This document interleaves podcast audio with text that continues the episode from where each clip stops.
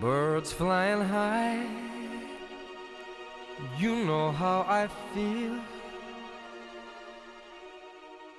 Sun in the sky. היי, שלום לכולם ותודה שהגעתם שוב לפודקאסט רזה בראש. הפודקאסט שמיועד לכל מי שמאס בעולמות הדיאטה המקובלים. פודקאסט שמקנה ידע וכלים מנטליים והתנהגותיים כדי לצאת מהמאבק היומיומי עם האוכל לחופש מוחלט.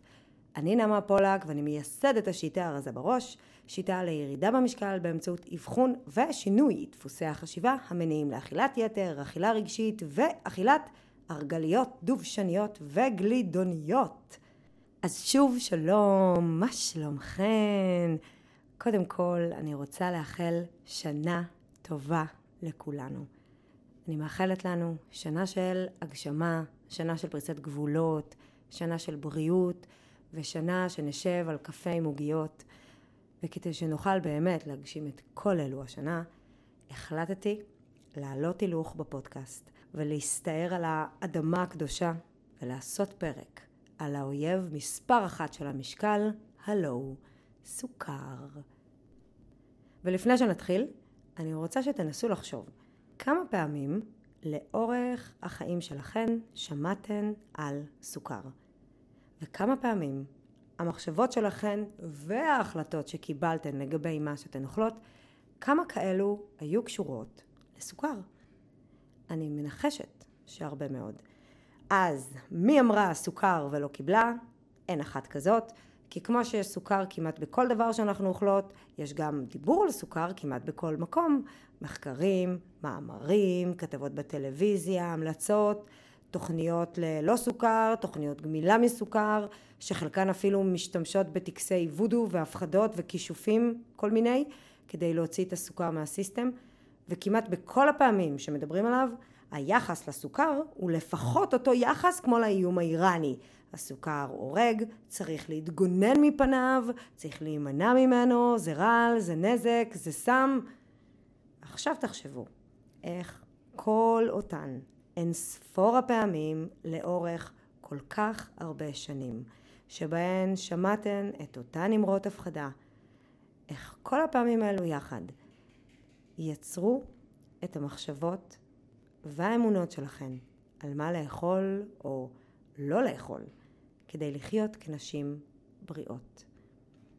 ופה בדיוק הפודקאסט של רזה בראש נכנס לתמונה כדי לאפשר זווית ראייה אחרת לאופן שבו נוצרו אותן אמונות שמלוות אותנו לאורך שנים ולהבין שכל אלו זאת לא מציאות אלא רק מחשבות שיוצרות מציאות.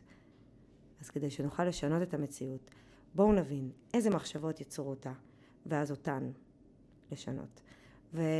ואני מזמינה אתכן לקבוצה של רזה בראש בפייסבוק, שזאת קבוצה לנשים בלבד, כדי לקרוא עוד וללמוד עוד על שינוי דפוסי חשיבה שמניעים לאכילת יתר, וכמובן כדי להתייעץ ולשתף בכל מה שעולה לכן בדרך. אני מצרפת את הלינק לקבוצה בתיאור של הפרק. ועכשיו, רגע לפני שאתן שוב לוקחות את עצמכן בידיים ומנסות להפסיק לאכול דברים עם סוכר או להיגמל ממנו, ורגע לפני שאתן יוצאות בחירוף נפש למען הגנה על הבריאות שלכן, למרות שבתכלס המטרה שלכן היא בכלל לרדת במשקל, אז כדאי שתקשיבו לפרק הזה. כי לפרק הזה הזמנתי לראיון מתקתק במיוחד את האישה שמקדישה את חייה להסברה על סוכר, וזאת שהייתה מספיק אמיצה כדי לחתום איתו על הסכם שלום. הזמנתי אליי את בת אל בר. בת אל היא אחות מוסמכת לטיפול בסוכרת עם ניסיון של למעלה מ-15 שנות עבודה בשירותי הבריאות הציבורית והפרטית. והיום היא הבעלים של סוכרת בשליטה, שזהו גוף מקצועי שמספק שירותי ייעוץ, ליווי והדרכה לאורח חיים בריא, תוך מיקוד במניעה, איזון ונסיגה של סוכרת. אז אם אתן פתוחות לשנות את האופן שבו אתן חושבות על הנורא מכל, סוכר, ופתוחות לאפשרות שאפשר לנהל את חיינו כנשים בריאות, ששותות קפה עם עוגיות, תהיו מוכנות. אנחנו מתחילות עכשיו. היי בת אל, מה העניינים? יופי, תודה שהזמנת אותי, נעמה. לקח לנו זמן להיפגש. נכון. בסדר, כל דבר בזמנו, אני חושבת ככה. נכון, דחינו איזה פעמיים. נכון. והגענו, הגענו לאחלה תזמון.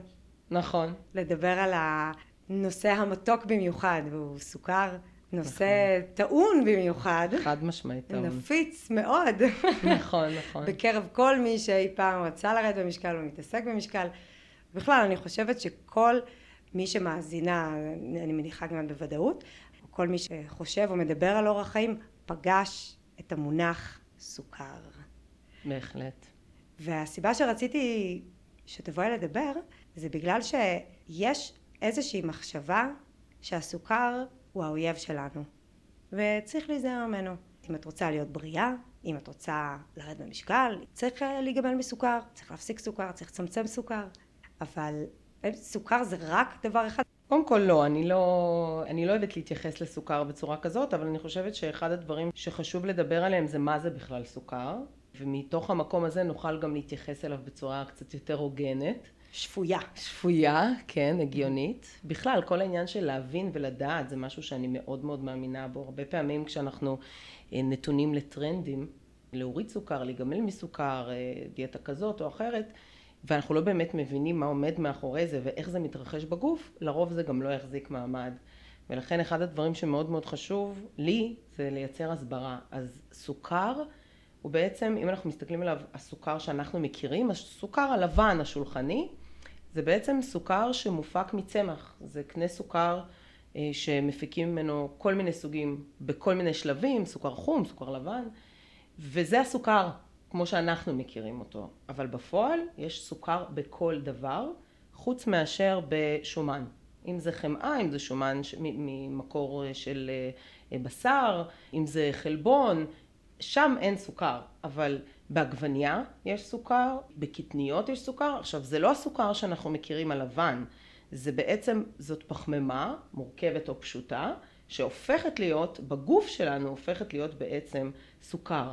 אבל זה לא הסוכר הלבן שאנחנו מכירים, זאת מולקולה שאין אותה בטבע וזה בעצם הגלוקוז. אז אם אנחנו רוצים להימנע או להיגמל או להיפטר מסוכר, לא באמת נוכל לקיים אורח חיים שהוא בר קיימא, אוקיי? שזה רק לאכול בשר וחמאה זה לא אופציה. אפילו בקוטג', מוצר חלבי, יש בתוך זה לקטוז, שלקטוז כן. הוא סוכר החלב שמתפרק בגוף לגלוקוז. אז לא, אנחנו לא יכולים וגם זה לא נכון להימנע בעצם מסוכר לחלוטין, אנחנו כן צריכים להיות מודעים איזה סוגים של סוכר יש ומה עושה לנו טוב, מה עושה לגוף שלנו טוב ומה פחות. אפשר להתייחס לסוכר כדבר בריא אם הוא נצרך ממקור בריא?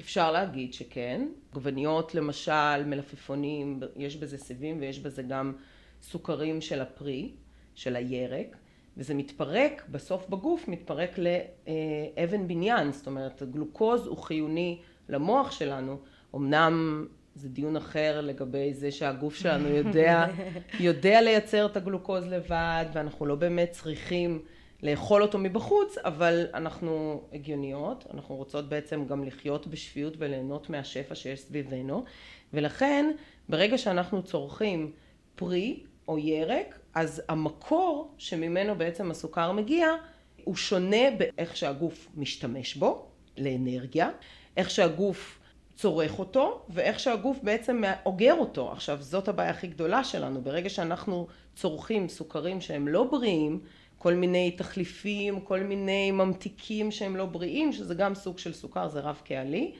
אז אנחנו בעצם גורמים לגוף שלנו לא לתפקד בצורה יעילה. Okay. אוקיי. ולכן חשוב מאוד גם להבין את המקור של מה שאנחנו אוכלים, וגם לעזור לגוף שלנו לא לאגור כל כך הרבה אנרגיה, שזאת אחת הבעיות שלנו בשבעים שנה האחרונות, זאת הסיבה להתפתחות של המון מחלות, שאנחנו בעצם צורכים יותר אנרגיה ממה שאנחנו הם משתמשים בה, ואז הגוף שומר ליום שחור, זה עוד מעידן האדם הקדמון. הוא אומר, רגע, רגע, אני לא אשחרר את זה, למה שאני אשחרר את זה? אני אשמור נכון. את זה ליום שחור, ואז הוא שומר, והוא אוגר, והוא הופך אותו לשומן, את הגלוקוז הזה, בעודף.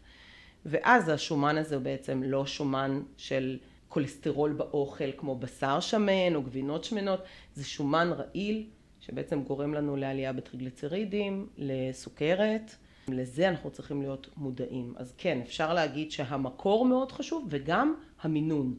הכמויות מאוד מאוד חשובות. כמה באמת אנחנו יכולים לאכול. גם ירקות אנחנו לא צריכים לאכול בכמות מופרזת, גם כי זה לא נכון. משביע מאוד וגם... זה לא עושה טוב בגוף, זה לא כן, נעים. זה לא, זה, זה פשוט צבירה של סוכרים מיותרים, ואנחנו צריכים שיהיה לנו בעצם מידתיות בהכל בחיים, אבל באכילה במיוחד. המגפה של הסוכרת בעשורים האחרונים היא למעשה תוצאה של אכילת יתר של מזון, כל מזון, לפי מה שאני מבינה ממך. כי בכל מזון יש סוכר, לאו דווקא צריכה של אה, ממתקים, או לאו דווקא צריכה של אה, סוכר אה, לבן, או צריכה של פחמימות כאיזשהו שם קוד. נכון. זו תוצאה של אכילת יתר. זו תוצאה בעצם היסטורית שהתחילה לפני 70 שנה, כשחוקר בשם אנזל קיס בעצם עשה מחקר למען ארצות הברית, ורצו לבדוק מאיפה מגיעות כל המחלות לב, היו התקפי לב ומחלות לב, ואז הוא גילה, היום אנחנו יודעים שהמחקר הזה הופרך אין ספור פעמים, הוא טען שמה שגורם למחלות לב זה שומן. זאת אומרת, אוקיי. שומן באוכל. ואז בעצם הם אמרו, טוב, אז מה אנשים יאכלו? אז יצרו פירמידת מזון, ובפירמידה, אנחנו מכירים את הפירמידה הקלאסית, שלמטה יש מה אוכלים הכי הרבה, קטניות, דגנים, אה, פירות, ירקות, בעצם המון המון סוכרים. והדבר הזה בא לצד זה שאנחנו כבר לא עובדים בחקלאות, אנחנו לא חורשים את האדמה, אנחנו לא עובדים פיזית מאוד קשה, אז נתנו לאנשים לאכול המון פחמימות, פחמימות קטניות, לא משנה, פשוטות, בסוף זה מתפרק לגלוקוז, נתנו להם לאכול המון אה, תוצרים שבעצם מכילים גלוקוז, והורדנו בגלל הטכנולוגיה ובגלל זה הורדנו את התנועה שלנו, ואז בעצם מה שקורה זה שהגוף ממשיך לאגור, אבל אין לו באמת צורך בשימוש, ומשם בעצם התחילה התחלואה המטבולית וה, והסכרת ויתר לחץ דם והש, והתקפי לב שממש לא ירדו מאז אה, שהוא גילה את הגילוי המפתיע שלו, שהוא לא נכון.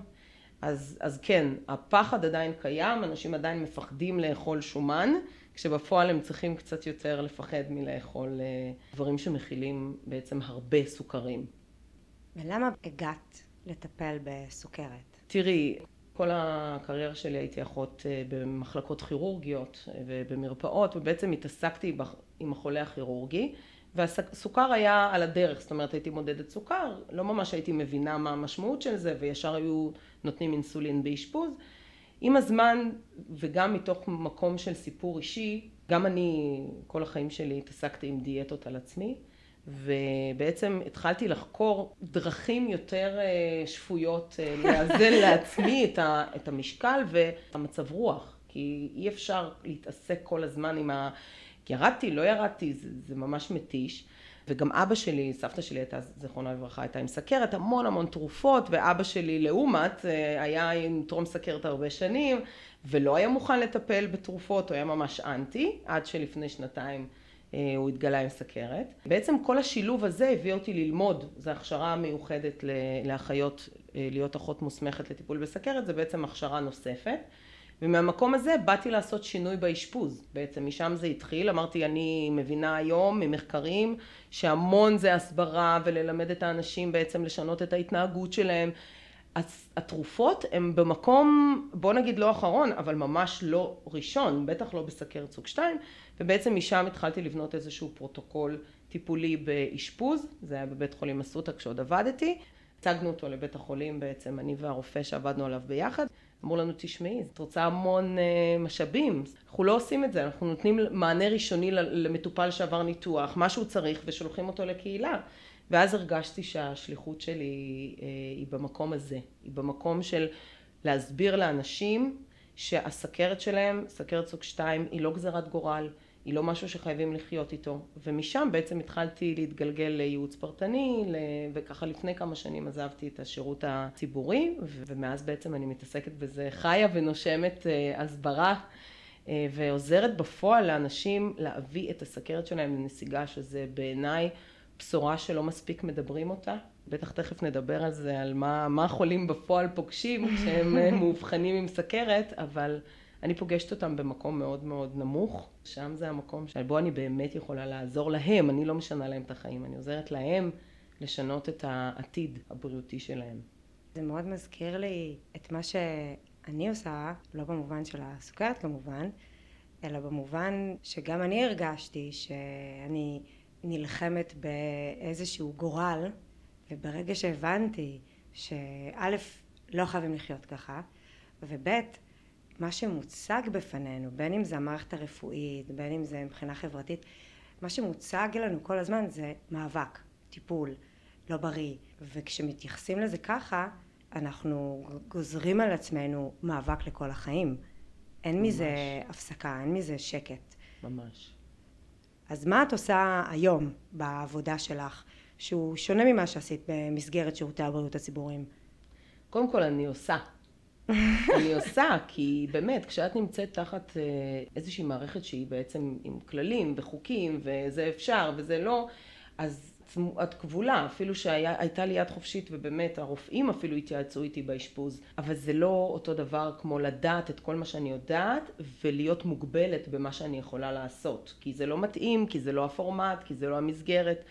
זה דבר ראשון שאני עושה. מה שאני חושבת לנכון, מדעית, מחקרית, מה שאני רואה, אני מוציאה החוצה. אגב, מהמקום הזה בעצם קמה גם הקהילה. הקהילה בפייסבוק, סכרת בשליטה שלנו, היא קמה עוד לפני שהתחלתי בכלל לטפל. בגלל שידעתי את כל מה שידעתי, אמרתי אני חייבת להוציא את זה החוצה. אז אם ככה אני צריכה לענות על מה אני עושה במילה אחת, אז זה הסברה. מבחינתי, okay. אוקיי. להעלות לאנשים את המודעות לזה שבכלל אפשר לחיות טוב עם סכרת, לצד סכרת, לנהל את הבריאות שלנו בצורה טובה יותר ולא לחיות עם הסיבוכים של הסכרת, זה מבחינתי הדבר שגורם לי לקום כל בוקר ולהגיד היום אני עושה את מה שאני עושה. זה אפשרי לחיות אחרת, ויפה שעה אחת קודם. ומה שאני עושה שונה זה, אה, אני נותנת בעצם מעטפת מאוד אה, צמודה. זאת אומרת, אני נותנת להם מסגרת, כדי שאנשים יוכלו באמת להבין שיש אלטרנטיבה. זה המון לפרק תפיסות והתנהגויות שאנשים חיים איתם מינימום 40 שנה, כי סכרת סוג 2 אנחנו רואים היום כבר התחלה בגיל 35, זה מאוד צעיר. ועכשיו אני לא, זה לא מספיק שאני אגיד לך מה לאכול. זה ממש לא זה. זה בואי רגע שנייה תביני שקודם כל יש פה פתרון אמיתי, אבל זה לוקח זמן, וזה תהליך, וזה למידה. אז זה מה שאני עושה. כל יום מתעסקת בהסברה, המון המון אה, הנגשה גם של המידע וגם תיקון טעויות, תיקון אה, אה, תפיסות מוטעות לגבי אה, טיפול בסכרת. או בכלל, לגבי סוכר, כמו שאמרת. לגבי סוכר, נכון. סוכר הוא האויב, ואם אנחנו לא רוצות להיות uh, גזעניות סוכר, אז רצוי שנבין באמת uh, מה, מה זה אומר. ואני מאוד מתחברת למה שאת מבינה שצריך להנגיש. במערכת הציבורית אין את הזמן, אילוצי מערכת, ממש. אין את הזמן לרדת לרזולוציה בכל המפגשים שיש לנו עם אוכל במהלך היום. נכון. וזו גם כוחה של קהילה. אני רואה את זה גם בקהילה שלי. המידע עובר מאחת לאחת. מה עושים בארוחת חג? מה עושים בשישי? מה עושים בבוקר? מה עושים בעשר בלילה מול הטלוויזיה? כל אלו הם בעצם צמתים של קבלת החלטות, של בחירות, שצריך לקחת בהם אחריות, וכשאנחנו פוגשים את זה כל הזמן, א' זה נורא מתיש. נכון. זה נורא מעייף. זה עשוי לגרום למטופל לשמוט הכל וללכת, כי הוא רק פוגש קושי, קושי, קושי, קושי כל היום. זה לא גמילה מאלכוהול, זה לא סיגריות. נכון, נכון. אוכל אי אפשר לפגוש פחות. נכון, אוכל הוא בכל מקום. גם אנשים מציעים אוכל הרבה פעמים לאחרים. הרבה, הרבה מאוד פעמים. כן, ולא יודעת, נעים לסרב. זה לא נעים לסרב, אבל חשוב לדעת, וזה משהו שלאחרונה למדתי, שחשוב לדעת שהרבה פעמים זה נובע או מתוך מקום של שעמום, או מתוך פשוט משעמם, עכשיו אני יושבת איתך ואנחנו מדברות ונתקענו, אין לנו על מה לדבר, בואי תטעמי משהו, בואי תכיני כזה, וגם מתוך מקום של אי נוחות. המבוכה, מבוכה כן, חברתית. למלא חלל, והאוכל וה, הוא, הוא הרבה מעבר ל, לאוכל. הוא לא האזנה. זה הספציאליטה שלי, כן. אמצעי לוויסות רגשי. נכון. אז, אז כן, המקום הזה, את צודקת מאוד, שאנחנו פוגשים אותו כל הזמן, ולכן האיזון הגופני שלנו, הוא לא יכול לבוא ללא איזון מנטלי. מה מאפיין אנשים שמגיעים אלייך? באיזה שלב מנטלי או גופני הם נמצאים כשהם פוגשים אותך? שבן אדם בא, אישה, גבר, לרוב נשים, אבל גם גברים לאחרונה אני ככה נתקלת, ש, שבעצם אומרים, אוקיי, קיבלתי החלטה, אני לוקחת את עצמי בידיים. ואז בעצם אני צריכה רגע להבין, כי גם האמירה הזאת היא מאוד מאוד... אה, אה, היא, היא אמירה. כנראה, היא כנראה כבר אמרה את האמירה כן, הזאת אה, עשר פעמים בעבר, אם לא... זהו, זהו, אני מוכנה, זהו, אני מוכנה. די, זהו, נגמר, אני לא... כן, אבל מה שחשוב זה שברגע הזה יהיה את הבן אדם, שזה אני, את, או אנשים שבעצם עוזרים ומלווים, שיגידו, אני מאמינה לך. אני מאמינה לך שאת רוצה לעשות שינוי. כי מה שהן חוות, נשים בעיקר ממה שאני חווה, אצל, בחדר הרופא או הרופאה, זה שלא מאמינים להן. שכשרופא מציע טיפול תרופתי, או שאומר, או יותר גרוע, יורד על המטופלים. קורה הרבה.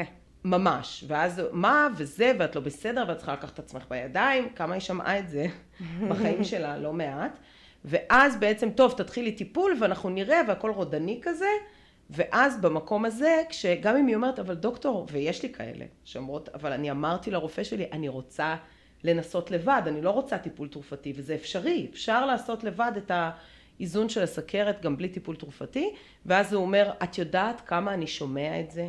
ככה הוא אומר את יודעת כמה אנשים יושבים פה מולי ומבטיחים הבטחות לעצמם, וגם אומרים את זה לי, אני אומר לך בכנות, בוא נימנע מסיבוכים, כי חבל, עכשיו את אומרת את זה, ואז את תיעלמי, כאילו הם... בא לי לענות לרופא הזה, שאולי שומע, הוא כנראה לא שומע. אבל בכל זאת, את יודעת, אצלנו מבחינה מנטלית, דברים שאנחנו שומעים מסמכות רפואית מיד אה, נתפסים אצלנו ככה באיזושהי חשיבות אה, גבוהה מאוד. עצם זה שהוא יושב ויורד על הבן אדם שנמצא מולו, חלק מזה זה גם תוצאה של שמנופוביה, רק גורם לאנשים עוד יותר להתחפר בתוך הבור של ההכחשה, כי הוא לוחץ להם על תבנית מחשבתית שממילא יש להם, של ה"אני לא בסדר". אבל זו תבנית שכנראה מנהלת אותם לא מהיום ולא מאתמול, הם כבר מודעים למצב הבריאותי שלהם, על אף שהם התכחשו אליו כמה שנים, הם כבר פגשו בינם לבין עצמם את האני לא בסדר הזה המון המון פעמים ואז באה הסמכות הרפואית כאילו לקחה פטיש חמש קילו ולחצה על הכפתור הזה. של את באמת לא בסדר. כן, הנה, בבקשה, בוא נחתום כן. לך, עכשיו את לא עכשיו, בסדר. עכשיו כן. יחד עם זאת, יש אנשים שדווקא צריכים את ההבחנה הזאת של סכרת. זאת אומרת, יש אנשים שבצורה מודעת או לא מודעת, מקווים שהרופא יגיד להם, תשמע, זה סכרת. כן. הם אומרים, אם יגידו לי שזה סוכרת, זהו, אני אהיה חייבת לקחת את עצמי בידיים, זהו, אני אהיה חייב לעשות שינוי. נכון. וזה משהו שבאמת הייתי רוצה לשאול אותך. האם זה באמת קל יותר כשההבחנה היא שם. כזאת? כן. כן. יש אנשים שבאמת עד שהם לא רואים את הקו האדום של הסוכר, 101, 102, 105, 120, אוקיי, כבר ומעלה, הם לא באמת עושים משהו עם עצמם, כי הם אומרים, טוב, לא נוח לי, לא נעים לי עם, עם המשקל שלי, אבל זה לא נורא. רוב האנשים שהם חולי סכרת סוג 2, מעל 90 אחוז הם בעודף משקל. ומה זה עודף משקל? לא רק ברמה של BMI כמה אמור להיות, אלא ממש פיזית הם רואים עליהם שהם בעודף משקל, הם רואים את עצמם שהם בעודף משקל.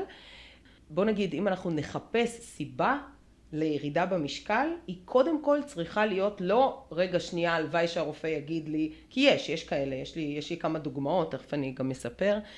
אנחנו צריכים כל מי שבעצם שומעת אותנו ומחפשת לרדת במשקל זה צריך לבוא ממקום בריאותי.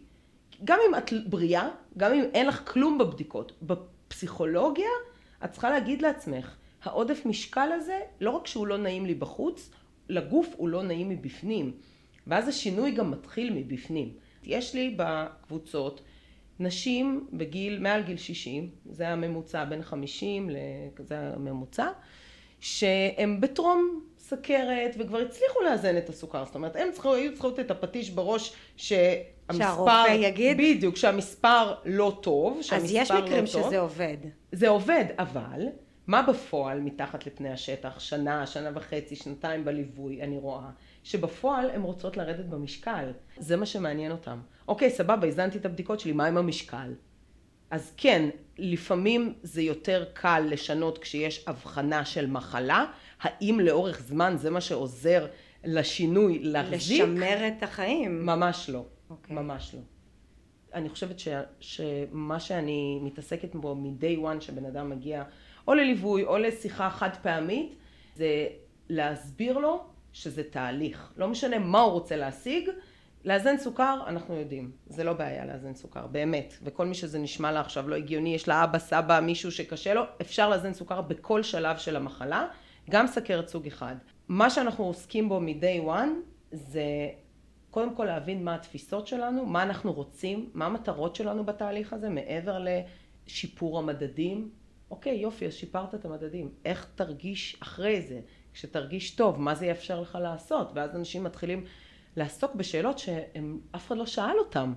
מה זאת אומרת? אני אהיה בריא. אז בסדר, אבל שתהיה בריא, מה זה יאפשר לך לעשות? אני רוצה להשתמש באמת בהקבלה הנהדרת הזאת שעשינו בין אה, סוכר, מספרים ו- ו- ודיאטות, כי זה באמת מאוד מאוד דומה. אז כמו שאת אומרת, מה יקרה כשתגיע למספר הזה והזה בסוכר? אז גם מישהי למשל שרוצה לרדת, אז מה תעשי כשתגיעי למספר הזה והזה?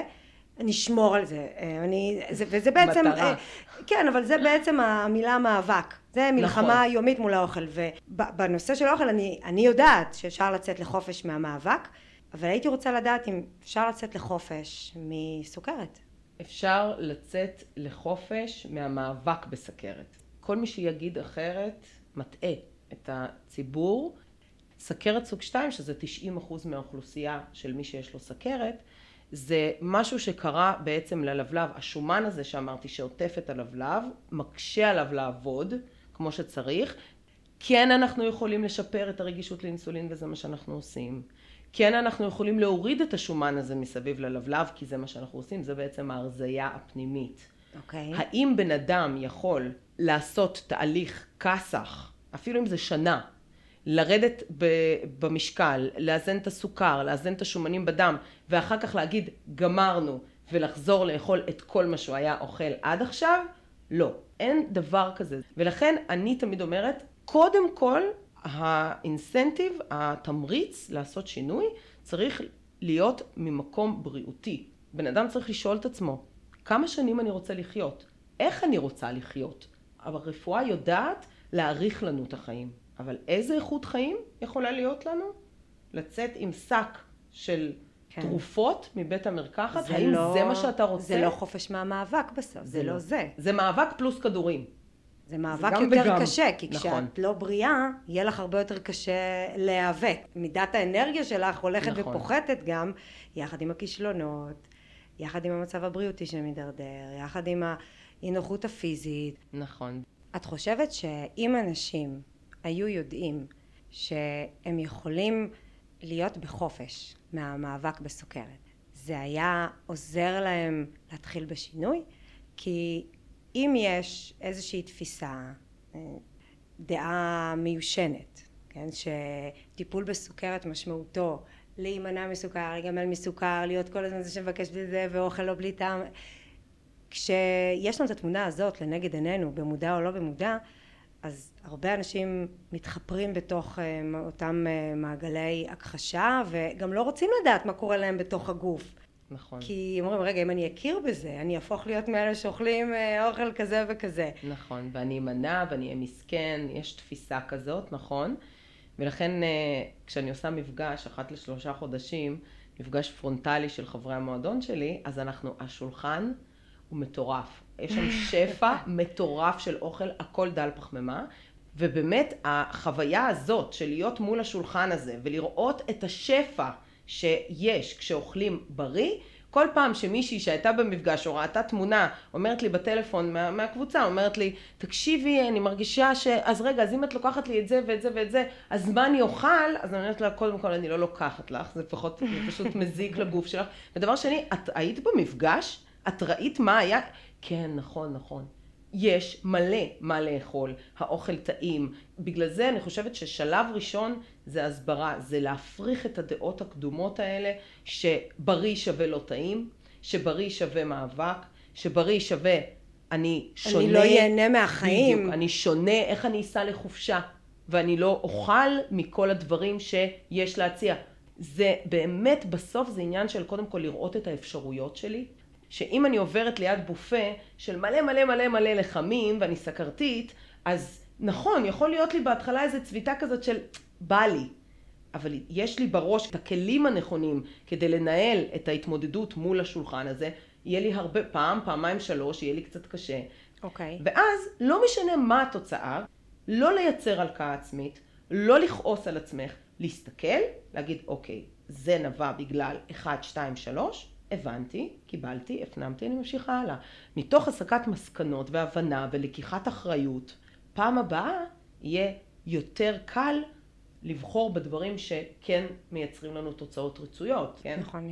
יש משמעות מאוד מאוד גדולה לדפוס מחשבה הלא מודע, שגרם להם באותו רגע לעשות את אותה בחירה.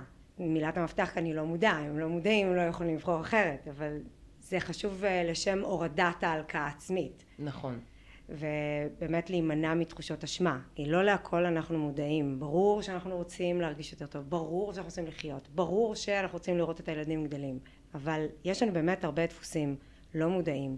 למשל אם יש מישהו או מישהי שבתקופה מסוימת, כנראה בגיל חד ספרתי, כי שם כל הכאבים ככה מצטברים טוב, חווה תחושות נחיתות, הרגשת מסכנות, ועכשיו כל פעם שהוא מרגיש את המקום הזה הוא, הוא בורח ממנו כמו מאש. נכון. זאת אומרת היא תלך בבופה, אותה בחורה שאמרת, אם תראה את הדבר הזה שהיא רוצה, ויכול להיות שפתאום היא תרגיש איזושהי תחושה של אני לא כמו כולם, למה, זה, למה הם כן ואני לא, קצת תחושת נחיתות ומסכנות, זה יגרום לה למרוד בתחושה הזאת ודווקא בכוונה, לא עושה בכוונה לעצמה, היא לא כל כך כן. מודעת לכל הדבר הזה באותו רגע, היא תבחר לאכול את הדבר הזה שלא טוב לה. ובאמת חשוב מאוד להבין גם את הדברים האלו שמפעילים אותנו, אבל גם אם לא מבינים אותם, להבין שיש כאלו, שאנחנו כן. לא מודעים להם. המילה אשמה תוכל באמת להתחלף באחריות, ומשם גם הבחירות יוכלו להיות יותר מועילות. נכון, ממש, אני ממש מסכימה. ואני רואה שזה דפוס שחוזר על עצמו אצל נשים ספציפיות, זאת אומרת... מאוד זה... מעניין פה בפודקאסט, דברי. כן, אצל נשים ספציפיות בעצם, שמגיעות למקום מאוד מאוד טוב, ואחריות, ובחירות טובות, ואז פתאום אני שומעת ואני קוראת שהן כותבות, הייתי בהרמת כוסית, לא עמדתי בפני, אכלתי, אני לא מבינה למה, ואז מתחילה האשמה, אני לא מבינה למה אני עושה את זה לעצמי, אני מבינה שזה עושה לי לא טוב. אז אני אומרת, תקשיבי, זה לא משנה למה. בסדר? כרגע זה לא משנה למה. מה שחשוב זה איך את מתמודדת עם זה עכשיו, אחרי שזה קרה. קרה, אוקיי, קחי אחריות, זהו. כמה תמשיכי תשומת לב את הלאה. נותנת לזה. בדיוק, תמשיכי הלאה. עכשיו יש כאלה שיגידו, רגע, אבל אם זה ככה, אז אני אהיה אדישה, ואז אני כל הזמן ארשה לעצמי. אה, השוטרת הרעה והטובה, יש לי איזה פרק. אז- שאנחנו חושבים שההלקאה עוזרת לנו. בדיוק. אז לא, אז אני אומרת, תראי, בסוף את רוצה לחיות טוב, את רוצה לאזן את הבריאות שלך, את רוצה לאזן את הסוכר, את לא תמשיכי לעשות את זה לנצח רק בגלל שאת סולחת לעצמך. אבל את חייבת לסלוח לעצמך, כי זה לא בא ממקום רע. זה בא ממקום שאת פשוט, זה יושב לך על דברים. אני גם, הרבה פעמים אני אומרת, תקשיבי, בעיניי נדרש פה תהליך שהוא קצת יותר פנימי. אני גם לא רוצה שהיא תחווה את התסכול הזה כל פעם בתוך הקבוצה. בטח. כבר היא אומרת לעצמה, וואי, בט... היא גם כותבת את זה, בטח נמאס לכם לשמוע ממני שאני כל הזמן מקטרת, זאת אומרת, לאף אחד לא נמאס וכולם תומכות בך, אבל חבל לי עליה שהיא תחווה חוויה כזאת. היא כבר לוחצת לעצמה על כפתור אני לא לבד. בסדר, וברור, מה אנחנו לוחצים לבד, זה, את יודעת, הסביבה בסוף משקפת משהו שאנחנו כבר אה, לחצנו עליו, ובאמת יש משמעות גדולה לתודעה שלנו, זה, יש לזה את המשמעות הכי גדולה. העבודה ש, שאני למשל עושה היא באמת לאתר את הנקודות האלה בתודעה. זה לא אומר שאחרי שמאתרים את הנקודות האלה אנחנו לא נפגוש בחיים האמיתיים את הקושי מול אה, אכילה או מול בכלל כל מיני הרגלים כאלה ואחרים שיש לנו. כן. אנחנו אולי נוכל להתנהל בהם יותר בקלות או יותר בצלילות דעת. נכון. אבל באמת יש לזה משמעות וגם כמו בעודף משקל הסכרת היא מקושרת אצל הרבה אנשים ברמת הזהות. גם לא תמיד הם מודעים לזה שבזהות שלהם הם חולי סוכרתיים, סכרת או כן. ברמת זהות הם, הם כן. מקושרים לזה, הם הופכים להיות הסוכרת עצמה. כן. ומי שבזהות שלו הוא סוכרתי, אז בסופו של דבר הוא יעשה פעולות שימשיכו לקיים את הסוכרת בחיים שלו. נכון. איך את עוזרת לאנשים להבין שהשינוי שהם נדרשים לעשות הוא לא רק בפעולות עצמן? אני אגיד לך אה, בכנות, הרבה יותר קל כמטפלים, ואני מכירה המון מטפלים, שאומרים, אוקיי, בסדר, זאת המטרה שלך, יאללה, בוא נשים אה, יד, נרד במשקל, נאזן את הסוכר, נשפר את המדדים, וזהו. ואפשר להגיע לשם, ובן אדם מאוד מרוצה מהתוצאות. מה שאני עושה הוא לא מעט מאתגר עבורי ועבור הצוות ועבור המנטוריות שלי, זה דווקא מה, מההתחלה להעביר מסר שאנחנו לא מאזנים סכרת. אנחנו לא מטפלים בסכרת, אנחנו בעצם מאזנים את הנפש שלנו, את התפיסות שלנו, את הבריאות, את מה שנקרא הזהות הבריאה שלנו, וזה לא קל, כי אנשים אומרים, מה זאת אומרת, אין לי זהות בריאה, אני חולה. אבל זה... המחלות ישיגו אותה אבל הם לא מבינים את זה, הם לא מבינים כי אף אחד לא מדבר על זה. מה זאת אומרת, אבל אני חולה. למה זה יכול להשתנות? כן. כן, רק דרך זה שתתפסי את עצמך, ופה בעצם נכנס כל העולם המנטלי שאני מכניסה במפגשים. עכשיו, אני גם אומרת מראש, אני אומרת, אתה לא בא אליי כמו לדיאטנית לקבל תפריט, אתה לא בא לקבל נוסחה שעובדת בשטנצים. אתה צריך להבין, אתה, אבל זה הרבה את, יותר את ואתה. את ואתה, אתם. אתם צריכים להבין שאם אתם באמת רוצים לשפר את הבריאות שלכם, ועל הדרך גם הסכרת תגיע לנסיגה, ועל הדרך הסוכר ירד, גם המשקל ירד, ועל הדרך.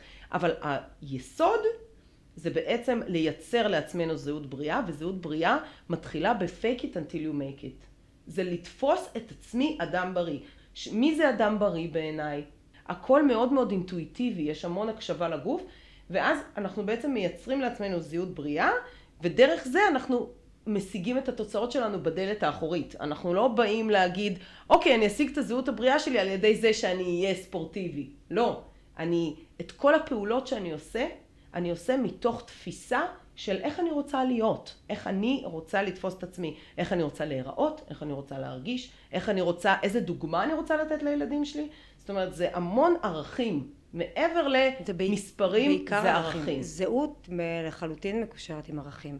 וכדי לשנות את הזהות שלנו, כדי לאמץ זהות אחרת, אנחנו גם צריכים להבין את הרווחים בזהות הלא בריאה. נכון. בזהות הקודמת, כי יש הרבה רווחים בזהות לא בריאה.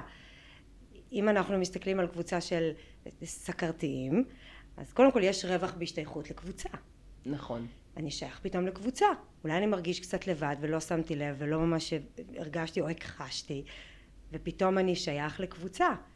רווח נוסף שיכול להיות זה תשומת לב. למשל אם רופא בא ואומר יש לך סוכרת אז עכשיו היא יכולה לדבר על זה עם אנשים, לקבל תשומת לב, היא, היא לא מודעת לזה, לא. זאת אומרת היא לא עושה את זה במובן הילדותי של המילה, צריך להבין שהתת מודע שלנו עובד, מה לעשות, מתחושות שהוא ספג בגיל הצעיר ולכן הן תחושות שיותר מופיינות לתקופת הילדות. גם אנשים שקשה להם לבקש עזרה, אוקיי? ההירואיות שבסבל, האנשים שהם בתודעה, כן. בתודעת סבל, קשה להם לבוא ולהגיד, מה אני אבקש עזרה? לבקש עזרה בשבילי? זה, מה פתאום? אני עוזר לכולם. כן, אני, מה, אני יכול לבד, אני לא צריך, אני רוצה להתמודד לבד. נכון. אנשים כאלה, ההבחנה של, של הרופא, אתה סוכרתי, יכולה לעזור להם לפנות לגורם אה, מטפל, לגורם מקצועי, וללא זה הם לא יכולים. עכשיו תיקחי את הכותרת של הסוכרתי, עוד פעם הוא צריך להילחם עם עצמו אם לבקש עזרה או לא לבקש עזרה. יכולות להיות המון סיבות ויכולים להיות המון רווחים לא מודעים בזהות של אדם כסוכרתי, כלא בריא. כן, זה לא רק שהוא לא לוקח אחריות. גם מאוד חשוב ש, שמי שמקשיבים לנו יבינו שזה לא מתוך מקום של להאשים. זה, זה, לא, מתוך זה דפוסים מקום... לא מודעים. כן, זה מתוך מקום של אתם לא אשמים. קודם כל תצאו מנקודת הנחה שאתם לא אשמים בדפוסים האלה, זה דברים שאתם, ששכחתם מהם כבר מזמן. מספיק שאימא אמרה כמה פעמים לבת שלה, או אבא אמר לה לילדים שלו, אתה תמיד משאיר אחריך בלגן, או את אף פעם לא מסיימת דברים אה, בזמן, אוקיי? וזה תפיסות שהם נשארו איתנו, אז זה לא באשמתכם. קודם כל זה באמת לא באשמתכם, ספגתם את הדברים האלה, ההורים שלנו, תמיד אני אומרת להם תודה. על מה שהם כן עשו, אבל יש המון חוסר מודעות. היום אנחנו בתור הורים בעיניי יש לנו הרבה יותר מודעות, כן. אז אנחנו צריכים רגע לשחרר את האשמה בעיניי אה, ולסלוח לעצמנו על זה שאנחנו הכחשנו, לא לקחנו אחריות, ניסינו כל מיני דברים שלא עבדו, הכל בסדר. לא, כל, לא הבנו. הכל בסדר, לא הבנו, לא הבנו. ועכשיו אנחנו, כל תהליך חדש שבן אדם מתחיל בניסיון לעזור לעצמו, בין אם זה עם דיאטנית או עם רופא כזה נוקשה ש... לא משנה, מה שבעצם עכשיו גילית, גילית שאת סכרתית, התחלת איזשהו תהליך, תתמסרי לתהליך. זה מה שאני תמיד אומרת, קחי את מה שהיה מאחורה, לא עבד, כן, גם שם לא הצלחתי. אני רואה את זה בתחילת תהליך הרבה פעמים, מה, גם שם לא עבד לי, זה, אז אני אומרת, אוקיי, משהו בי משך אותך, משהו ב, במה שדיברתי עליו, במה שהסברתי, משך אותך, אני מבקשת ממך, שימי כל מה שאת הכרת לפני זה בצד, ובואי ת, תתני לזה הזדמנות, תתמסרי. עכשיו, זה מאוד קשה לבקש את זה מאנשים, כי ככל שהם מתוסכלים יותר, ככל שהם לא מצליחים יותר. הם גם סחבו המון כישלונות, הם באו גם אה, פצועים נכון. מאותם כישלונות, ומאמינים בצורה כזאת או אחרת שהם אה, חסרי עמוד שדרה, הם, אין להם כוח רצון, גם הם שומעים בצד, מה הבעיה? פשוט תעלה, תאכל את זה, כן, תדע, מה כן, הבעיה? מה, כאילו, הבעיה? תתחיל ללכת כן. חצי שעה ביום, מה הבעיה? מה הבעיה? כן, יש בעיה. אחרת זה לא היה מגיע לזה. נכון. הרי ברור לנו שמישהו שהוא סוכרתי, ויש לכך השפעות בריאותיות, כמו עם הכף רגל, או דברים כאלה ואחרים, שאין ספק שהוא לא רצה אותם. נכון. ועדיין הוא מתקשה ביום יום, ברור לנו שזה לא אשמה, וברור לנו שזה לא השאלה של רצון. אפשר מיד להניח, לא צריך כמובן מקרה כזה קיצוני, אבל להניח מזה שכשאנחנו לא נמצאים בתוצאה שאנחנו רוצים להיות, זה כי יש רצון שאנחנו לא מודעים אליו. ככה אני גם מתייחסת לעודף משקל למשל. זאת אומרת, אם יש מישהי שרוצה לרדת, רוצה רוצה ולא מצליחה. זאת אומרת, אם תביני שעודף המשקל שלך הוא בסך הכל רצון של תת המודע שלך, משהו שלא היית מודעת אליו, זה היה לך הרבה יותר קל גם לשחרר את האשמה, וגם להבין שזה לא תעודת עניות למי שאת ומה שאת. נכון. ומשם הדרך לשנות את הסיטואציה היא הרבה יותר קלה, היא לא קלה, היא הר... כן, יותר קלה, יותר או פחות קלה. קשה, או פחות מסורבלת, כי אני מאמינה שאני מסוגלת. רגע, אז אני לא תפוקה, רגע, לא, זה לא כן. לא אבוד, זה לא אבוד לי. את יודעת, זה לוקח אותי לאיזה דוגמה, יש הבדל, אה, ואני רואה את זה אצלי בתוכנית, יש הבדל בין אנשים שבחיים שלהם חוו תחושת מסוגלות כל הזמן, מילדות, זה כל כך נכון מה שאת אומרת, כי זה חד משמעית מחובר למה שחווינו בילדות שלנו. כי כל אלה שמדשדשות, שקשה להם, שמצליחות ואז עוד פעם חוזרות וממשיך, אני, אני הרי מלווה אותם תקופה, אלה שמסכימות לי ונשארות בתהליך תקופה במועדון, ואני רואה את השיתופים, זה סייקלים בקבוצה, פתאום הכל, הכל מדהים ואז הכל לא. למה? ממש ככה. אזכרה, בעל, אלמנה, עניינים רגשיים, הן כבר מודעות לזה. מתי זה משתנה? כשהן מודעות לזה מספיק שהן מוכנות לטפל בשורשיות של הבעיה, ולא רק באיזה אוכל לשנות. כי הכי מתסכל בעולם זה שאת יודעת מה את אמורה לעשות, ואת לא עושה את זה ואת לא מבינה למה. למה? זה, זה בדיוק המאבק. אני יודעת מה אני צריכה, אני מאוד רוצה, לא מצליחה. כן, זה תסכול מטורף. ואז כשהן מבינות את זה, אז הן אומרות, אוקיי, הן, מה זה מבינות? הן מבינות כי אני לא מפסיקה להגיד את זה. אני, אני, אני אומרת, אני אומרת בכנות, מי שבזום פתחה ואמרה אני ככה וככה, או כותבת בצ'אט אני ככה וככה, או בוואטסאפ אומרת, אני עונה, אני אומרת, תקשיבי, יש פה עניין, שימי לב, יש פה חזרתיות מסוימת. כן, מאוד מאוד חשוב להעביר את המסר הזה, שמי שאנחנו היום, אחרי גיל, מתי מתקבעת הזהות שלנו? גיל שבע. שבע, שמונה. כל מי שאנחנו... זה לא ממש מתקבעת הזהות, כמו שחלק המודע עד גיל שבע, שמונה הוא לא מספיק מפותח, ואנחנו נכון. פשוט רק תת מודע. אבל כשאנחנו גדלים, אז החלק המודע, המבקר, אז הוא מתפתח והתת מודע הופך להיות uh, מאחורי הקלעים. נכון, אז, אז זה המקום, זה המקום להבין שכל התנהלות שלנו היום נובעת מדברים שהתקבעו לנו בהיסטוריה. כן, שרים נראים. כן, כן, כשאני מדברת על שינוי הרגלים, אני לא מדברת על שינוי, אני אומרת, אל תשברו הרגלים ישנים, זה נורא קשה. תייצרו חדשים. ואז הקשרים הנוירולוגיים לאט לאט יתפוררו, כי אתם נכון. בעצם לא חוזרים על אותה פעולה. הם ייחלשו. הם ייחלשו. הקשר ואז, נחלש. כאילו פתאום הולך לי. כי את מתמידה בלעשות את אותו דבר מספיק פעמים. את לא צריכה להיות עם כוח רצון בשביל זה, את צריכה פשוט just do it. ממש ככה. פשוט לעשות. אז מה באמת ההבדל בין מי שהצליחה להוריד את רמות הסוכר ולחיות כשהיא משוחררת מהמאבק הזה, לבין מי שלא הצליחה. בסופו של דבר זה עד כמה היא מוכנה לאפשר לעצמה להיפתח לרעיון שאוכל שספורט, שמתח, שכל הדברים האלה שאני מדברת עליהם, הם בעצם תוצרים של מי שאנחנו בפנים. האנרגיה של אדם שהצליח ומצליח וחי את החלום מה שנקרא, האנרגיה היא שמחת חיים.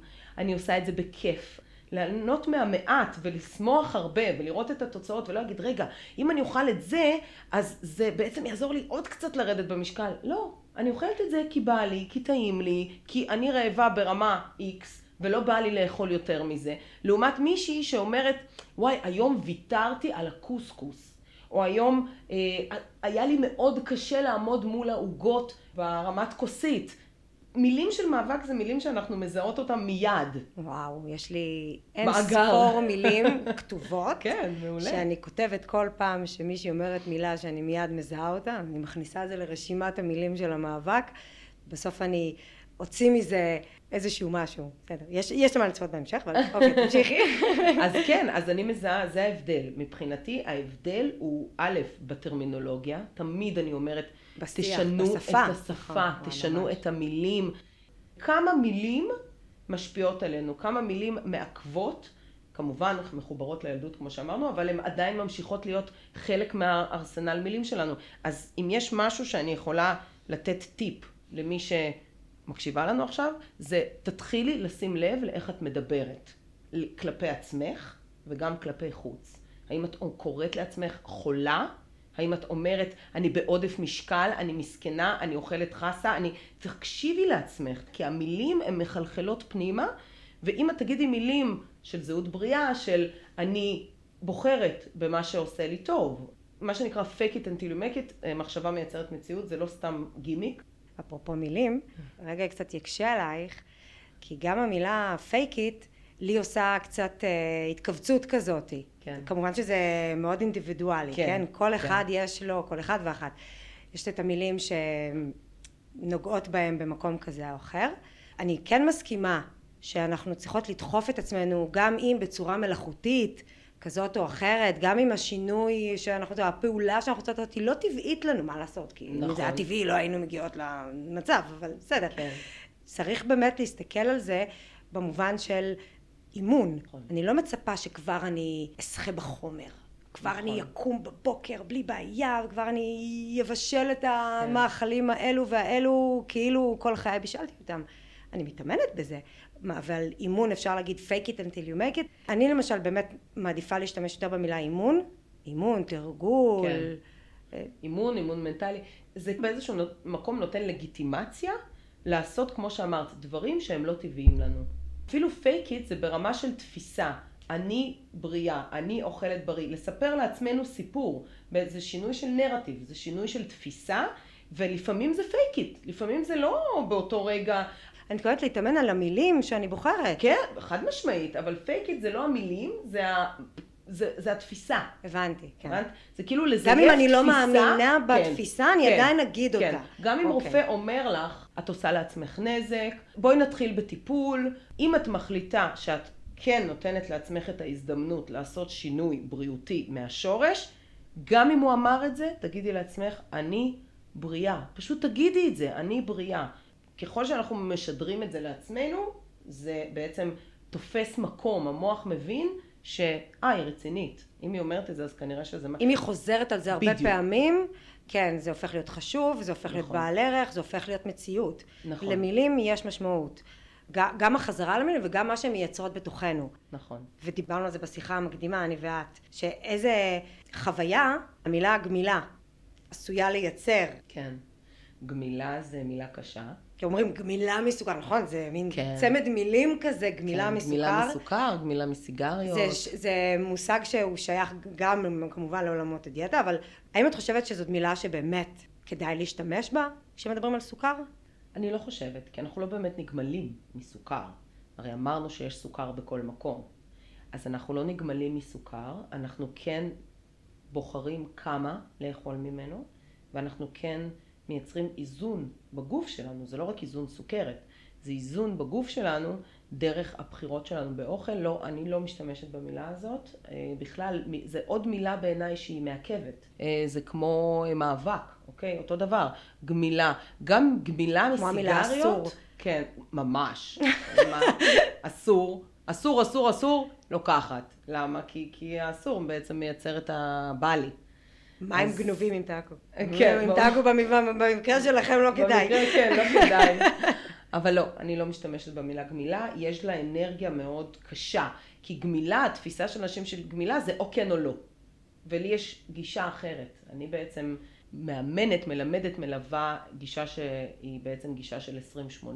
80 אחוז מהזמן את בטוב ואת על זה ואת אוכלת בצורה מטיבה ואת עושה מספיק פעילות שעושה לך טוב ושאת אוהבת ואת ישנה מספיק. זאת אומרת, הכל, כל מה שקשור למנטל בינג, לבריאות המנטלית והפיזית שלנו, ב-80 אחוז אני בטוב, אני על זה, וכל אחת יודעת מה זה אומר על זה. כן, זה לא הכל או כלום. בדיוק, זה 80 לא אחוז, ו-20 אחוז זה בעצם, גם כשלמשל אני הולכת לאירוע ואני יודעת שמה שאני אוכל יעלה לי את הסוכר, אני עושה את זה בצורה מאוד מאוד מבוקרת, אני מאוד מודעת לזה, אני לא זורקת עול ואומרת, טוב, אני יוצאת לאירוע, אני ב-20 שלי. כי גם ה-20 יכול להפוך מאוד מהר ל-60. ואז הם באמת בוחרים מכל השפע שיש. וכן, בא לכם קצת uh, מהקוסקוס או מהפחמימה, שימו את זה בצלחת, תמיד אני אומרת, שימו בצלחת, תאכלו את זה אחרון. או תיתנו, תשימו מעט. רק בשביל שלא תהיה את החוויה הזאת של אסור לי, או, או זה לא בשבילי. נכון, גם האנשים שהם בשלבים היותר uh, התחלתיים של תהליכים כאלו, והם עוד לא עברו את השינוי המנטלי מול האוכל, או מול בכלל כל מיני דברים שהם צריכים לפגוש בשגרת היום שלהם, כשהם באים לאירוע, הם מיד רואים את מה הם... היו. את מה הם היו, את מה לא כדאי להם לאכול, נגיד במילה הזו, כן. מה מזיק להם. הם מיד, הם ממש, הם קולטים עכשיו רק את זה, ובחוויה שלהם באמת זה נורא נורא קשה, הם מסתכלים, אומרים, אה, זה אסור לי, זה אסור לי, זה אסור לי, זה לא כדאי לי, כן. זה מזיק לי, זה מזיק לי, מה אני אעשה? עכשיו, באותו אירוע, זאת שנמצאת לידו, נמצאת אולי בשלבים יותר מתקדמים של uh, תהליך או שבכלל משוחררת מהדבר הזה מסתכלת על אותו אוכל ובתוכה חוויה אחרת לחלוטין היא רואה איזה שפע קיים נכון נכון, זה באמת ה vision מבחינתי, שבן אדם יגיע לבופה ויגיד וואו, כמה אוכל יש פה, כי תמיד אומרים, השפע זה השפע לא טוב, שפע הפך להיות מילה גסה. לא נכון. אם אני באה לבית מלון והכינו עבורי את האוכל ויש הכל מהכל, אבל כמו שאת אומרת, הרבה פעמים אנשים כלואים בתוך המה לא, ואז קשה להם לראות את כל המסביב.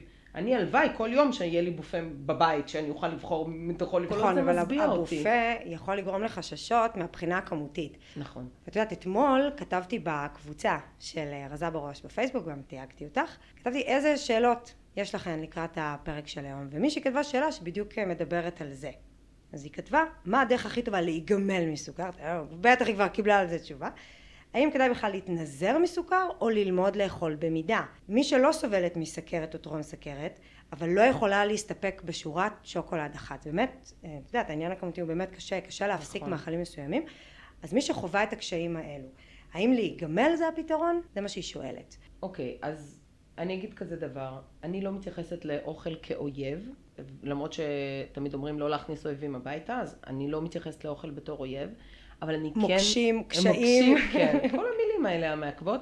אבל מה שכן אני יכולה להגיד, זה שאישית עליי, אם יש משהו שקשה לי לעמוד מולו, אני אעדיף תקופה לא להכניס אותו הביתה, כדי לייצר רגע שליטה במקום הזה. ואם אני רואה שאני קונה ואני עוד פעם לא עומדת בזה, אז אני שוב, זאת אומרת, אני לא מוותרת על הניסיון להתמודד מול הקוביית שוקולד האחת הזאת, וזה עובד לי. זה עובד לי, יש תקופות שפחות, ואז אני פשוט לא קונה יותר, זאת אומרת, זה, זה מאוד מאוד דינמי. מאוד מאוד חשוב להיות קשובים ליכולות שלנו. אם עכשיו היא רוצה לייצר שליטה מול השוקולד הזה, מכל סיבה שהיא, או כי יש עודף משקל והיא מבינה שזה קלוריות וזה מיותר, או פשוט עצם החוסר שליטה מטריף אותה והיא רוצה לייצר שליטה, כל דבר, לא משנה. אבל אם את רוצה לייצר שליטה, כדאי לא לנסות לייצר את השליטה בעיניי, מהניסיון שלי, מול אותו מאכל. לא להגיע לרגע האמת ואז לצפות שהיום יהיה לך כוח לעמוד כן. בזה. כן, לא, לא, היום אני אצליח. לא, מח... רגע, שנייה. ביום ראשון אני אצליח, כן, מתכוונת. ביום ראשון בכלל. אחרי החגים. אחרי החגים. על הנושא של השוקולד, אמרת, אני לא הייתי מכניסה אולי הביתה תקופה.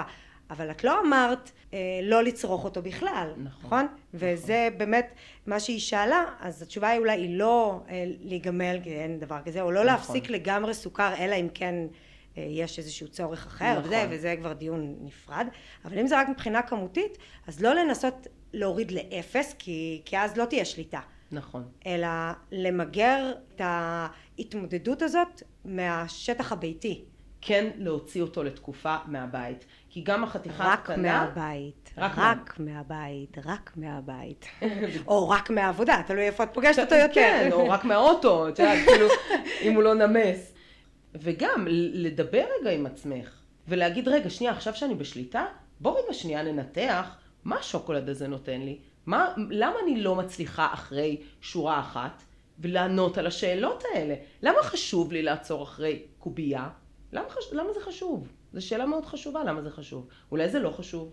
יכול לא. להיות, כי זה לא שאלה של יכולת, זה העניין. נגיד נגיד לאותה אחת, דוגמה מפורסמת שהייתי שמה לך על השולחן, 5,000 שקל בזמן, היית עוצרת אחרי שורה? כנראה שכן, וגם לא הייתה לך כל כך בעיה. זה לא שאלה של יכולת. נכון. זה שאלה של רצון לא מודע, זה שאלה של דפוסים לא מודעים, זה גם לופים שבאופן טבעי אנחנו ממחזרים. הרי יש לנו הרגלים התנהגותיים והרגלים מחשבתיים, גם מחשבות מתנהגות. נכון, ברגע ממש. שאת מתחילה לאכול אה, שוקולד, המחשבה שלך מתחילה להתנהג באותה צורה כמו שהיא התנהגה בפעם הקודמת שאכלת, שהתחיל את אותן מחשבות ואותן התנהגויות. חד משמעית. שאלה נוספת, זו דווקא שאלה בקבוצה שלך שעלתה. אני אשמח שתדברו על סביבה תומכת. איך מביאים את הסביבה הקרובה ביותר לתמוך בתהליך שאת בוחרת? כי הנה יש חגים, ואנחנו נשב בשולחן, ומי שהוא סכרתי, כן, יש דברים שעדיף לו להימנע מהם, כי חשוב לו להיות בריא. הנה, תראה איזה יופי ככה. נכון, אני- איזה אה, בחירה של שליטה. מילים, יא אללה. כל הזמן. איך הוא יכול להיעזר בסביבה שלו כדי לשמר את הזהות הבריאה? זו שאלה מעולה, אני גם יודעת מי שאלה אותה. יש לי כמה, כמה המלצות. קודם כל, וזה אני מביאה מעולם האימון אה, שלמדתי באדלר, אנחנו לא יכולים לשנות אחרים. אנחנו כן יכולים לייצר בתוך עצמנו התנהגויות שאנחנו גאות בהן, וכשאנחנו נעשה אותם, כשאנחנו נתנהג את ההתנהגות הרצויה, לרוב אנשים יצטרפו אלינו. יתמכו בנו. יתמכו וגם יהיו בעצמם, ייכנסו לתוך זה, וואי איזה יופי, איזה מעולה, את נראית איזה אם זה. הם רואים שטוב, מה, בדיוק. אם הם רואים שטוב לך, הם כנראה יצטרפו אלייך. כשירדת במשקל, גם 20 קילו, אבל בדיאטה שעשתה לך רע, כנראה שהסביבה התומכת שלך ראתה שלא טוב לך, גם אם אמרת שטוב לך. ואז הם הציעו לך כל מיני דברים לאכול תוך גם- כדי, נו תאכלי משהו, את תראי ירדת. אה, לא, לא צריך עוד, כן, זהו, את נראית חולה, את נראית זה, את נראית כן. זה. ואם אנחנו משדרות שטוב לנו, אז הסביבה יותר קל לה להצטרף, אפילו בלי, ש... בלי שנצרף אותם. ממש, לא במודע אפילו, וזה קורה המון. המשפחה מאוד רוצה לתמוך. אה, הם פשוט צריכים קצת כמו הרופא, להחזיר לעצמם את האמון שאנחנו רציניים. שזה לא עוד דיאטה. נכון. שאם- אגב, בצדק. כן, תשמעי, כן, הם כל הזמן תומכים מזה, בנו, ואז פתאום אני נופלת, שלנו. כן, ואז כאילו, טוב די, כבר שמעתי אותך אה, מתחייבת. כבר קנית לא- את הבלנדר של השייקים, כבר היה תקופה של חסה, די. כן, נכון, ואז אנחנו צריכים באיזשהו מקום לזכות באמון שלהם. דבר שני, מה שאני מציעה הרבה פעמים, מה קורה בדיאטות? את בטח יודעת שבן אדם מתחיל דיאטה, אישה נגיד מתחילה דיאטה, ואז לא מעדכנת, נכון? כי אולי זה לא ילך. אולי כאילו, אני רגע שנייה ארד קצת במשקל, ואז אני אס- גם היא אספר. בעצמה רוצה לא לוודא שהיא. רצינית. כן, כן, היא לא זה- מאמינה בעצמה, כן? אבל אני לא אספר, כי הם לא יאמינו בי. וגם חולי הסכרת, א', לפעמים לא רוצים להיחשף, וב', כבר עשו כל כך הרבה ניסיונות של ירידה במשקל, כי סוכרת לא באה סתם, שהם גם לא רוצים לספר. אז מה שאני מציעה באמת, כמו שאמרתי קודם, תתמסרו לתהליך, תספרו. תספרו, תשתפו את הסביבה הקרובה שלכם, לא עכשיו את כולם, אבל את הסביבה המאוד מאוד קרובה, אפילו אם את אישה שאת מבשלת, את לא צריכה מהבעל שיבשל לך, כן? אבל את כן צריכה להגיד לו, תקשיב, יוסי, אני כרגע נכנסתי לתהליך שבו אני רוצה לאזן את הסוכר שלי, לרדת במשקל, אני צריכה את התמיכה שלך. עכשיו, יכול להיות שהוא יגיד משהו לא מפרגן ולא... אה, לא משנה. אני עשיתי החלטה, אני רק מבקשת ממך. עכשיו, כשהוא יגיד אוקיי, אבל את צריכה להגיד לו מה את מבקשת ממנו.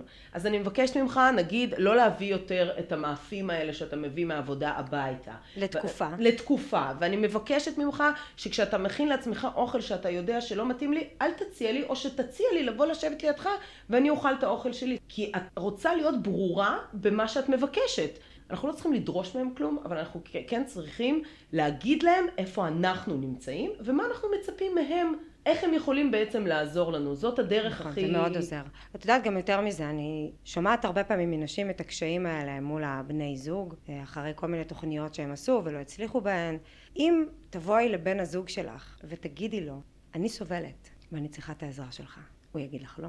אם תגידי לו, כשאתה מביא את העוגה הזאת ביום שישי, אני סובלת עכשיו כשאני רואה את זה. עדיין, אני עדיין מתחילת התהליך, אני עדיין סובלת בדיוק, כשאני זה רואה. את זה, זה עושה לי כן. רע. ממש, זה עושה לי רע. אולי יהיה לו אפילו יותר קל לעזור לך והוא יצטרף, אם הוא יבין שאת סובלת. בטח ובטח כשמדובר בסוכרת, שהתווית פה היא בריאותית. פרופר. פרופר, כן. כן. את רוצה להירפא. תגידי לו, אני רוצה להירפא, אני סובלת. הוא לא יעזור לך? זה מאוד תלוי איך אנחנו נסביר את עצמנו. גם להירפא מסוכרת זו מטרה ראויה. נכון. אפשר להירפא מסוכרת? בא לי להיות אשת בשורה ולהגיד שכן. אנחנו יכולים להירפא מכל התסמינים של המחלה. אנחנו יכולים להירפא מסיבוכים, אנחנו יכולים למנוע מעצמנו את כל הסיבוכים שהמחלה הזאת מביאה, וזה סיבוכים איומים. אנחנו לא מתים מסכרת, מתים מסיבוכים. לרפא את המחלה, סכרת סוג 2, לרפא את המחלה, אני, קשה לי להתיימר ולהגיד שכן, כי בסוף יש פגיעה ב- בלבלב. אז השינוי שאנחנו נעשה באורח החיים שלנו מאוד מאוד ישפיע, ואפילו יביא את הסכרת לנסיגה. מבחינתי זה היינו הך, כן? אבל להגיד שנרפאנו מסכרת, קשה לי. למה? כי אדם שחוזר לדפוסי אכילה בדרך כלל, או כן. אי תנועה קודמים, הסוכר מגיב בצורה מאוד מאוד מהירה. ולכן...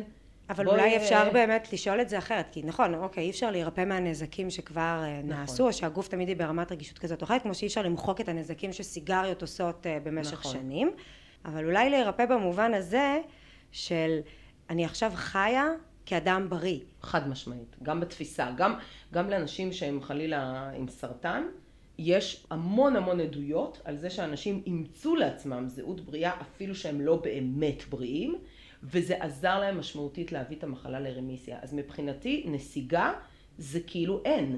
בריאות, אם את שואלת אותי, בריאות היא תפיסה, לפני הכל. כי מי שמגדיר בריאות, אם רופאים מגדירים בריאות, הם מגדירים לפי מדדים. אבל בן אדם יכול להיות עם מדדים מעולים ונפשית להיות חולה. כן. ולהיות חולה בפנים ואף אחד לא ידע מזה. ולכן אני תופסת בריאות בתור איך, איך אתה רואה את עצמך. איך את רואה את עצמך. את רואה את עצמך כאדם בריא? את תעשי כל פעולה שמקדמת את התפיסה הזאת. את רואה את עצמך חולה? לא משנה שעכשיו את תגיעי לערכים תקינים, בסוף את תחזרי לאותם דפוסים שמביאים אותך להיות חולה. ולכן גם התפיסה של בריאות, גם המשמעות של בריאות בעיניי היא אחרת, היא מעבר למדדים. ולהבין שזה תהליך, שזה לא משהו שאתה יכול, זבנג אתה יכול, אין בעיה, אני יכולה לעזור לך, באמת, הנה אבא שלי, פחות משלושה חודשים, ערכים תקינים לגמרי, אבל מה משם? אם הוא לא היה ממשיך לעשות עבודה ולהיות מודע וללמוד ולהבין ולחקור ולקרוא. אם אתה לא לומד את. עצמך, אתה לא יוצא לחופש. אם אתה משמעית. רק חי תכתיבים חיצוניים, שיכולים, כמו שאמרת, לעזור, נכון. כדי אה, לאזן את המדדים, זה בסדר. אבל אם אתה לא בהקשבה עכשיו לעצמך, כדי לבחור את מה מתאים לך, לשמר את המדדים האלה, נכון. אתה לא יוצא אף פעם לחופש. נכון. בגלל זה אני אומרת למידה מקדמת התמדה. שמישהי מתמסרת, מישהו, מישהי מתמסרים לעצמם לעשות עבודה פנימית ולוקחים את זה one step at a time. זה ממש לא עכשיו, בום, עכשיו תני לי פתרונות. זה כל פעם עוד נדבך. זה תהליך טיפה נדבך. יותר ארוך, אבל הוא משתלם הרבה יותר. חד משמעית, זה משתלם כי זה משנה לך את החיים, גם בגיל 70 אפשר לעשות שינוי. בכל גיל אפשר לעשות שינוי, אם משהו לא נעים לנו, אנחנו יכולים לשנות את זה. כל עוד אנחנו חיים ונושמים, אנחנו יכולים לעשות שינוי, זה בידיים שלנו, כי אנחנו הגענו למצב הזה. אז קודם כל אנחנו רוצים להגיד, אני מוכנה לקחת אחריות על מה שהביא אותי לכאן, ומכאן מתחיל דף חדש. אני רואה המון המון דמיון, שזה נוגע לשינוי המשקל שלנו, לשימור המשקל הקיים. גם אם העודף משקל מגיע מסוכרת, וגם אם הוא לא מגיע מסוכרת, או יצר סוכרת, הדרך לטפל בו היא בסופו של דבר תהיה שינוי ההרגלים שלנו, שינוי האופן שבו אנחנו מתנהלים ביום יום, וכדי להגיע לזה, כן, אנחנו צריכים להקשיב מבפנים, אנחנו צריכים להבין מה מתאים לנו, מה לא מתאים לנו, מה מייצר את הבחירות האלה ואת הפעולות שלנו. לפעמים מתחילים בשינוי הפעולות, מבלי להבין אותם. אחר כך מצליחים להבין אותם ואז לשנות יותר, אבל בעיקר התמדה וסבלנות. ממש, ממש. וואו, אני לא מאמינה שכבר הגענו לסוף. תודה רבה שבאת, אה, בתל. תודה זה לך היה... שאירחת אותי. זה היה רעיון מרתק. תודה. תודה, תודה רבה תודה. רבה רבה. תודה על הבמה. ושנה טובה. חג לך, שמח. שנה טובה.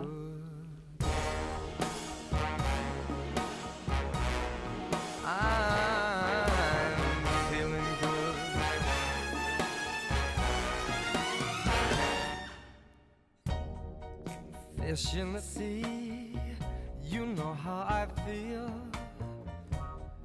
River running free, you know how I feel. Blossom on a tree, you know how I feel.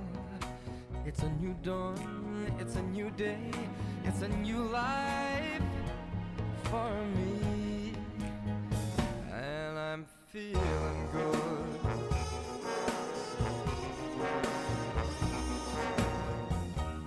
Dragonfly out in the sun, you know what I mean, don't you know? Butterflies all having fun, you know what I mean. Sleep in peace when day is done, that's what I mean. And this old world is a new world and a bold world for me. Uh,